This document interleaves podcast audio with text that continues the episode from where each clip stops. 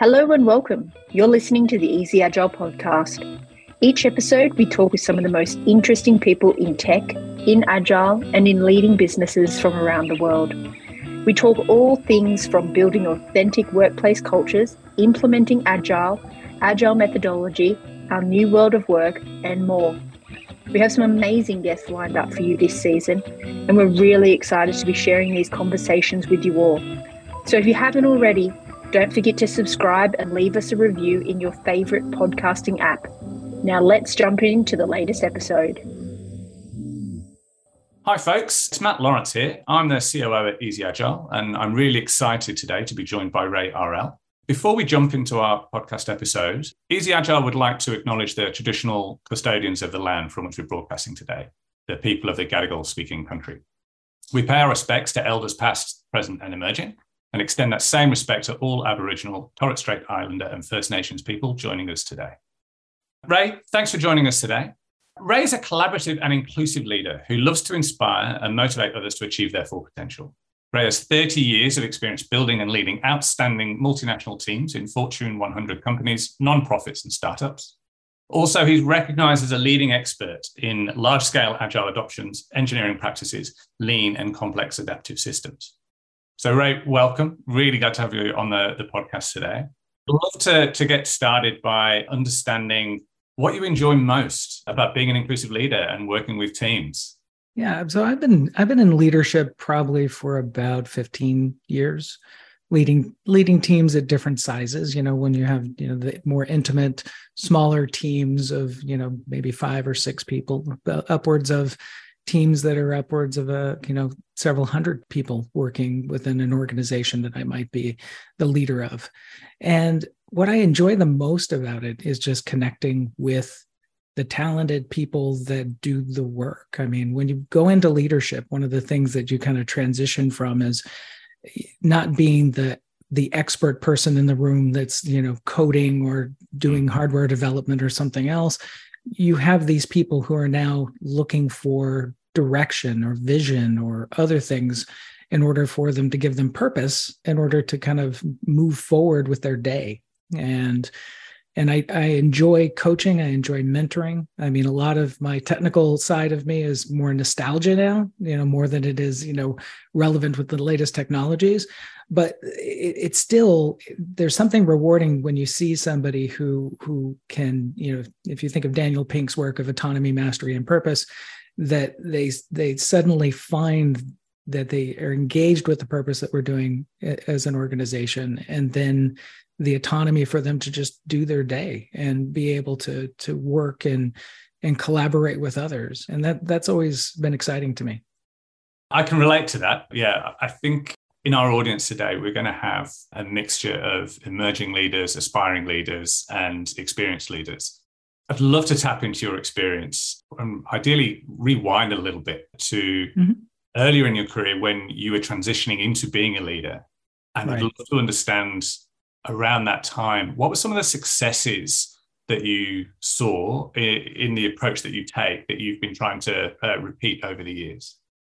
Well, I think early on, I think, especially when you grow up through the technical ranks, and and suddenly, you know, at least the company that I was with at the time very expert based culture you know if you were the smartest person in the room those are the people that they looked at and said okay we're going to promote you to lead or we're going to promote you to manager or promote you into the leadership ranks.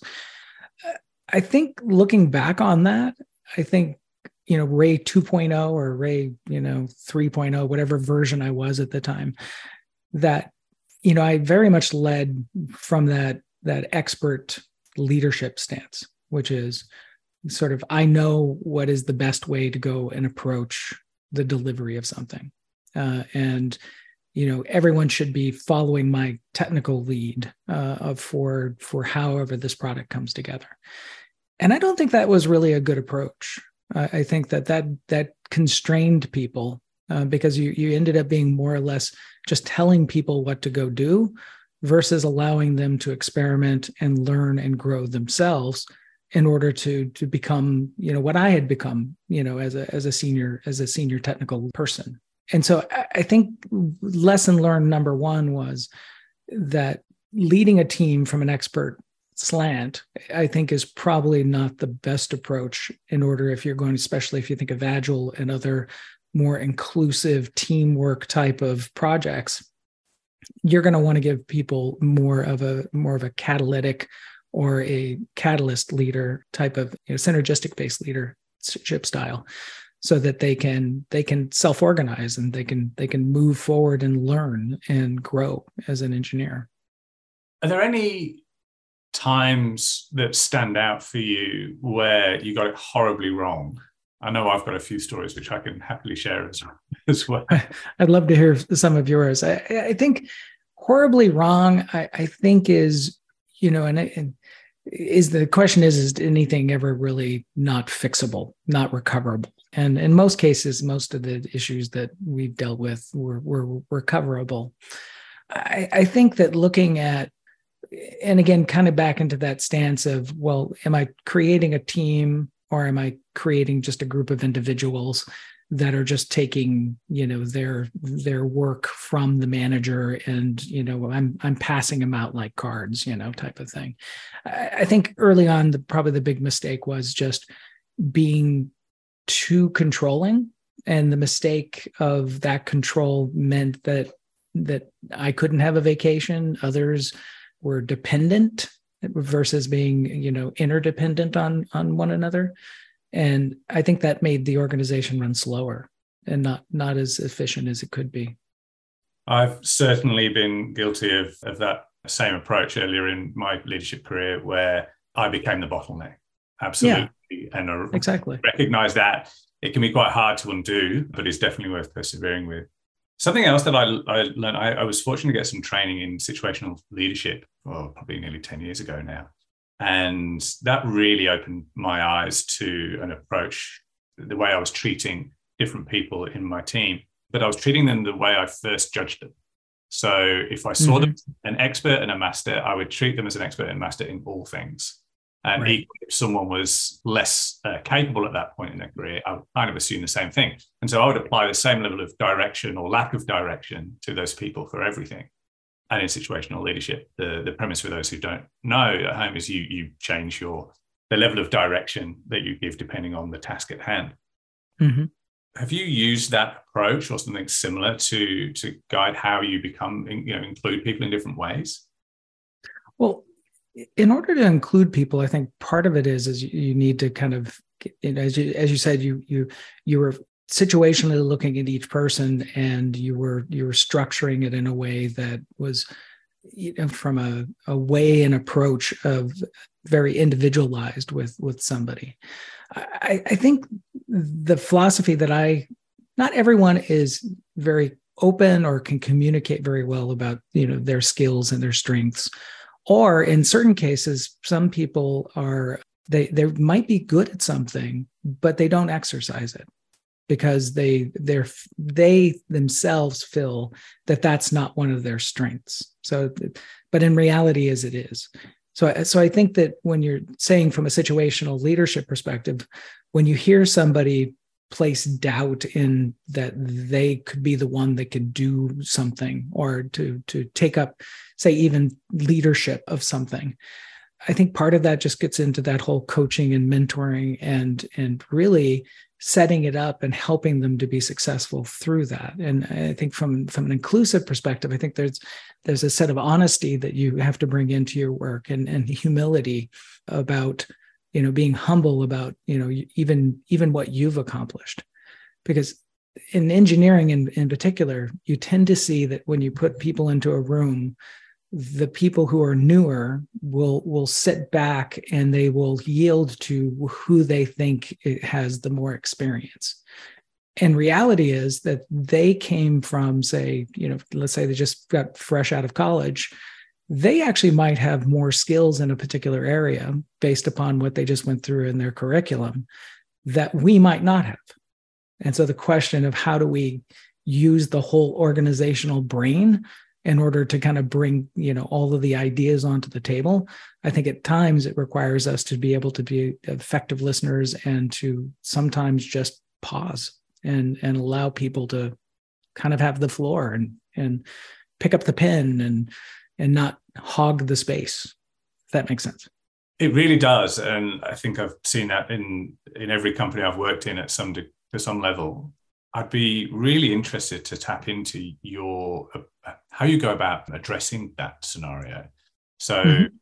for the for the people who are listening that would face that situation, it might be the first time they've been a leader and seeing that scenario and observing it. And are there any is there any advice you would give them to to help change that dynamic? Well, one, just becoming aware of it. I frequently doodle when I'm in a group of people, and what I'll do is I'll I'll sit there and I'll put dots on a paper of where people are at in the room, and then I start drawing lines between you know the those individual dots if I see the communication happening between certain players. And what it's interesting is is if you watch that over about a 15 minute period of time you start to see this emergent pattern that maybe someone's domineering the conversation or they're the focus point of the conversation and it isn't going around the full room. So then that's when you you know get to be a gatekeeper and you you you invite others into the conversation.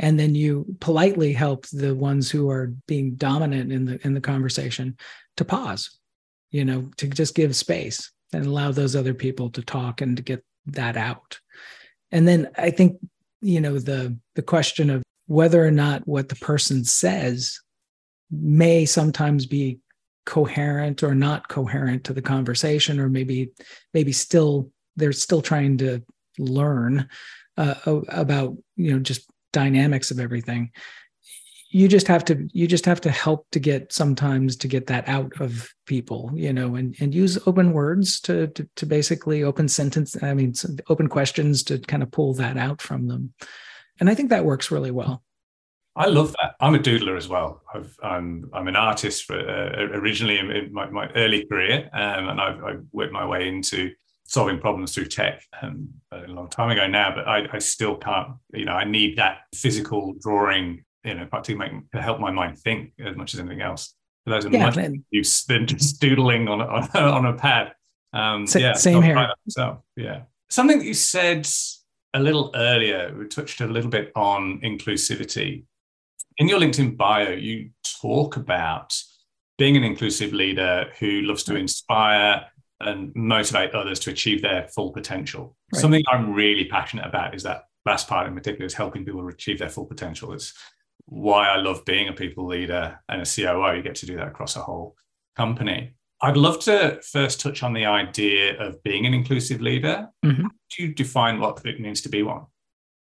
Well, inclusive leadership, there was an old bag that I used to have, a little coaching bag that I used to carry around with me. And at the very top of it, it said, take it to the team was the was the motto that was at the top of it.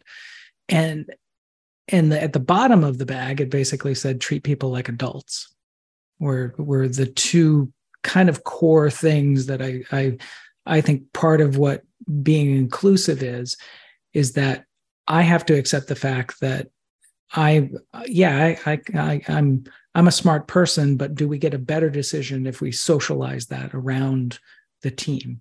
Do we see what other ideas or possibility thinking? You know, don't sort of the you know sort of in the lean sense you know make the decision as late as you as you can. You know it's more more towards the eastern culture of well if i keep the the decision open maybe we're going to find something that's cheaper or better or even just you know uh, more exciting for our customers. And so i think part of that is is knowing that you you don't have to be the one that has to make the decision. You can let the team make the decision. And we all we all we all embraced because we're empowering ourselves with this was what we all thought, not just what what Ray thought, which I think is what I think is cool. There's there's a second part to that piece you talk about in your bio around helping motivate others to achieve their full potential. Yeah. The and, yeah, I'd love to know where, where that came from for you, that that passion, uh, and what are the, some of the ways you look to help emerging leaders reach their full potential? Yeah, I mean, I, I was lucky enough when I joined uh, Intel Corporation that Andy Grove was still running the organization at the time. As a matter of fact, he taught my welcome to Intel class. You know, we were at the time when I joined Intel, there was only about 32,000 employees. And you know, here's the CEO, founder of the company teaching the welcome to Intel class, which I thought was was incredibly cool, a great yeah. experience to have. And you know, he really was he oozed this leadership, whatever mojo or whatever it is he's got going out into the environment, you know, as he's putting this talking about the company. But he was really strong on the one-on-ones, the the the the, the time that you can spend with your manager or others within the organization because you can have a one-on-one with anyone within the company and he encouraged that and i think that helps to to you know when somebody is trying to figure it out you know they're brand new to the company and you get a standing invitation from the ceo that says you can come and have a conversation with me i think that sets the cultural norm right up front that this is a place that's going to assist and help me along my career and I can tell you that there's been a number of different times that those developed into full blown I'm the mentee and they're the mentors. And in those relationships over time, it's sort of like then you say, well, I'm going to pay that forward. And and I start to like today, I have, you know, at least six or seven mentees that have all sorts of questions about how do they guide through their career or if they had some specific area that they wanted to go focus on and we it's their time to pick my brain and in certain cases if i don't have the full answer i can guide them to other mentors that can help them to grow but, I love that approach of pay it forward that you, you touched on there. It's it's definitely something that I've been trying to do in the last couple of years myself and I, I've I wish I'd started sooner mentoring. I've, I've had the privilege of working with some amazing leaders in my career who I've learned a lot from. And it, once I started mentoring, I realized how much I learned by being a mentor because you have to think, you, you have to really think about what these people are going through and not just project your, yourself onto them. And yes. it validates the, the rationale about why you do things yourself, why you think that way. And it forces me to challenge myself. And I think if there's anything, I, I talk to some of the, um, the, the younger people at work who are emerging leaders, and they're exceptional in their own way. They've all got very different backgrounds, but they uh, a lot of them don't feel like they're ready to be a mentor, and right. they really are. They're amazing people, and I, I, wonder have you seen people earlier in their careers tr- try and pass it forwards, kind of early on, or do people feel they have to wait until I, I think it. De- I think it depends. I think you know, one. I think the education system, at least in the United States, has shifted a bit. When people go for their undergraduate degree, it used to be just they were by themselves. They did their book studies. Very little interaction or teamwork was created for the study. I mean, back when I got my electrical engineering degree, that that was just it was just a me by myself you know there there might be occasional lab work and lab projects but you know it wasn't something that was very much inclusive nor did they have people step up into leadership roles that early i look at now you know my daughter who's right now going going to the university and everything is a cohort group there's cohorts that are getting together the studying that they do, they each have to pick up leadership in some regards for some aspect of a project that they're working on. So I, I think some of the some of the the newer people coming into the workforce are sort of built in with the with the skills to if they need to take up leadership of something run a little program run a project they they've been equipped to do it uh, at least yeah, that's what i've seen i i love that concept. Something that I've been observing. I talk about a, a, lot with with our leadership team, and I mentor exec teams at the startups and scale-ups as well. And sure. a lot of the conversation that comes up is around team dynamics, team trust, uh, agility within teams, and to tr- generally try and empower teams, set them up so they can be autonomous, they truly empowered, and they're trusted to make great decisions and, and, drive work forwards you've got a lot of experience in agile uh, and agile transformation mm-hmm. agile leader in your experience leading agile teams those adoptions and those transformations i'd love to understand if you see there's a, a connection between being agile uh, as a team and those traits that an inclusive leader will have Is there a connection there in your mind between what it means to be agile and be an inclusive leader? I think so because I mean, if you think of early on, they established that servant leadership was a was a better leadership style for agile teams, and so I think w- when we talk about transformation, some of the biggest failures that occur tend to be more based upon not agile, but on issues of trust and other sort of organizational impediments that had already existed there before they got started. And, and if they don't address those, they their agile journey is painful. You know, I've heard people say that they've gotten scrummed before, um, you know, using it in a really kind of derogatory way of thinking that well instead of instead of getting a team of of empowered people to go do work within you know the scrum the scrum framework they end up you know being put under a micromanagement lens because the culture of the manager didn't shift.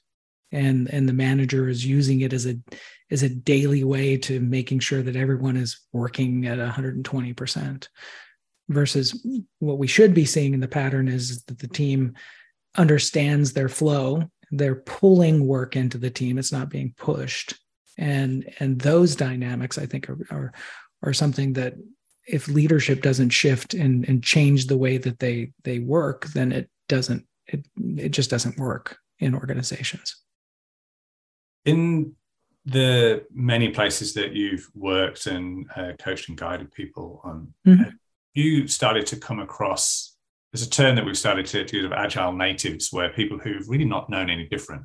There's so so many companies in the world are going through agile transformations, and that'll continue for a long time.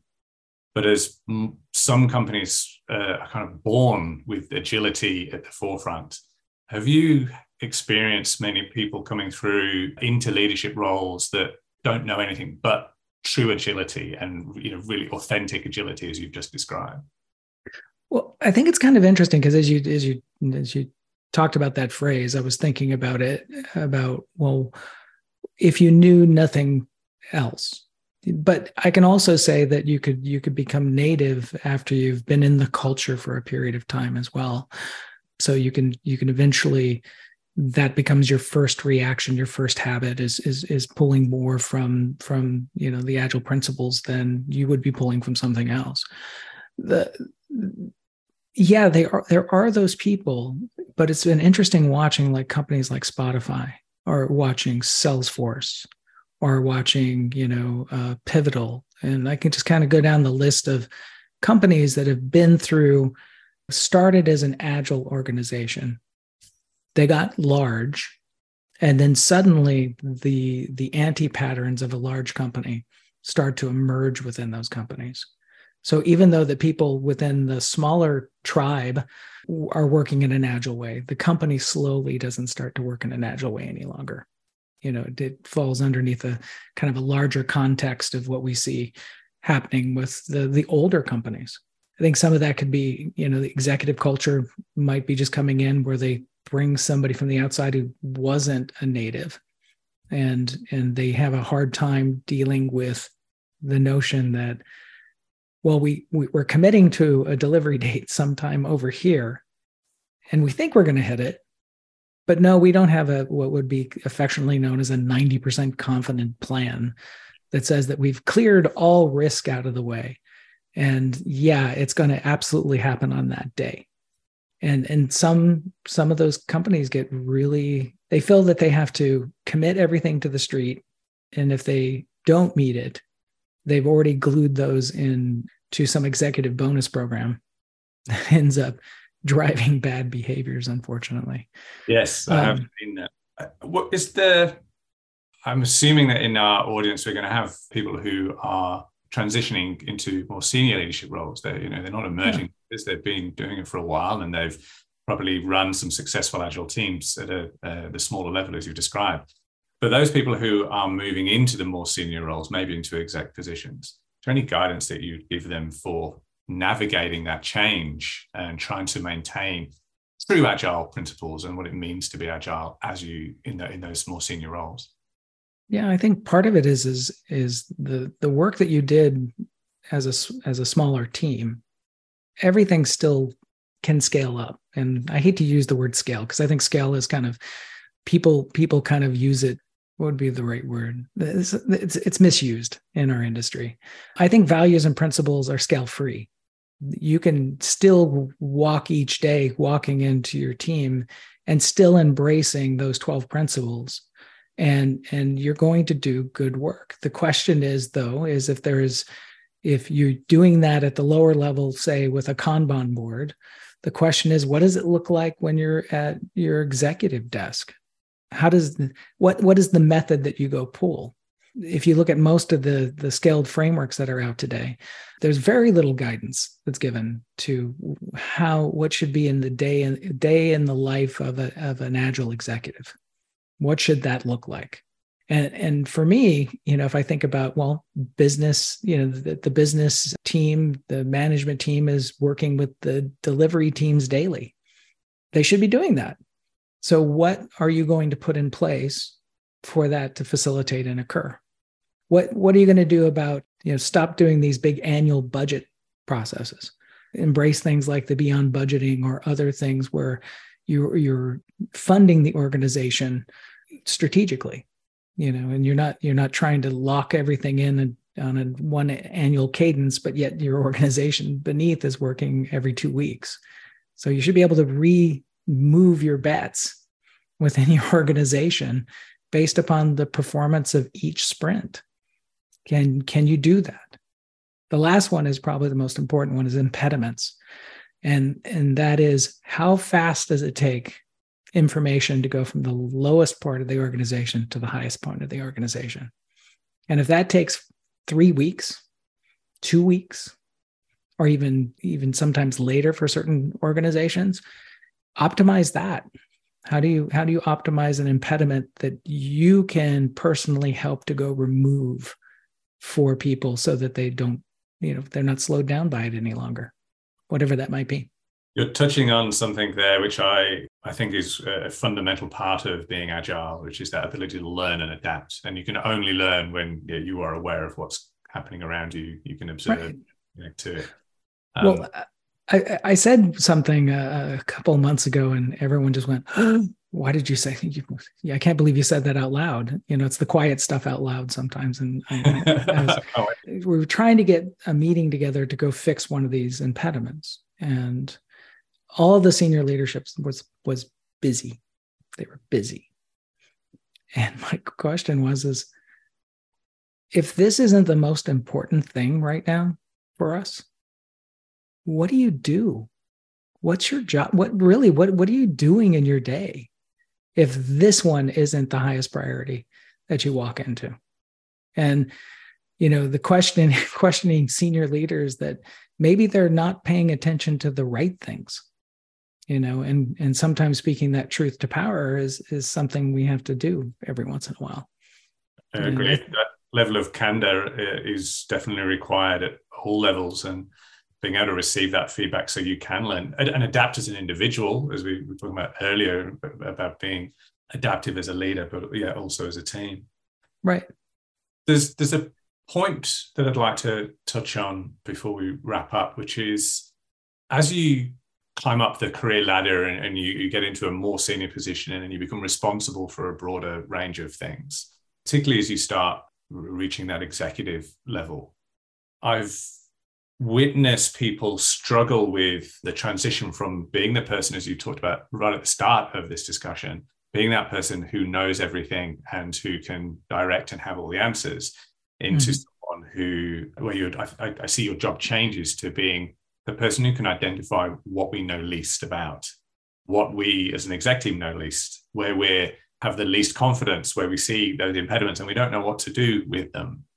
How do you go about guiding people to embrace that? Because I, I think what, what I see is the fear that comes with that, almost a fear of exposure of, oh, I'm admitting people I don't know what I'm doing. And I've been rewarded through my entire career by becoming more of an expert. And suddenly my job is to be the person who's confident enough to call out, this is what we don't understand yet. Let's get together and try and resolve it.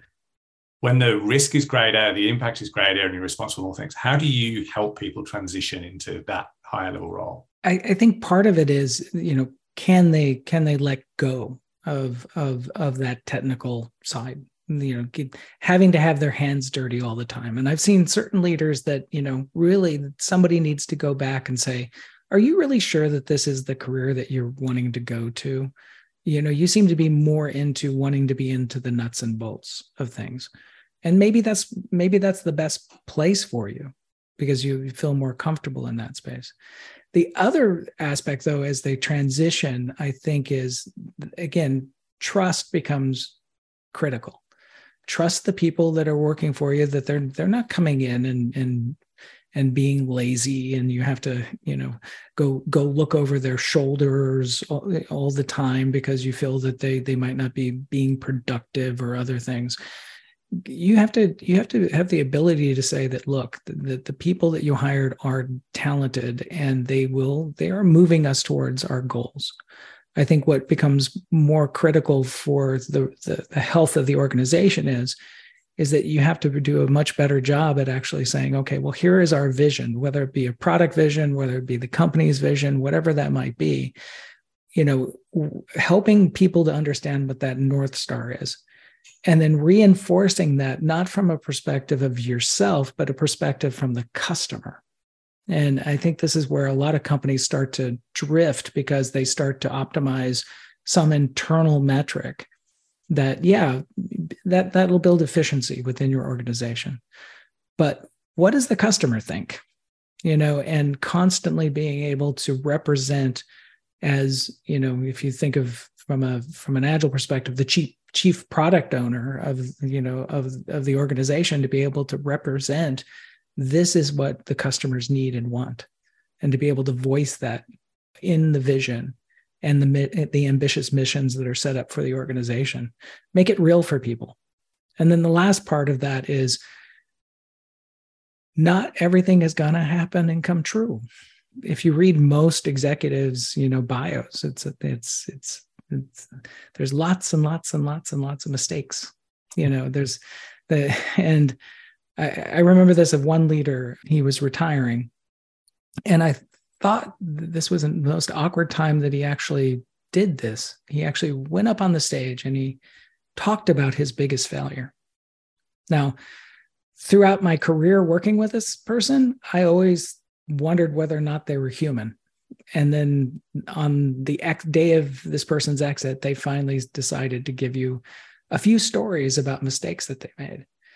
And I think that he really needed to share those stories much much earlier because i think people would have probably found they would have been a little less stressed working around him and it would also show some vulnerability you know for for you as a leader to say that you don't have everything figured out.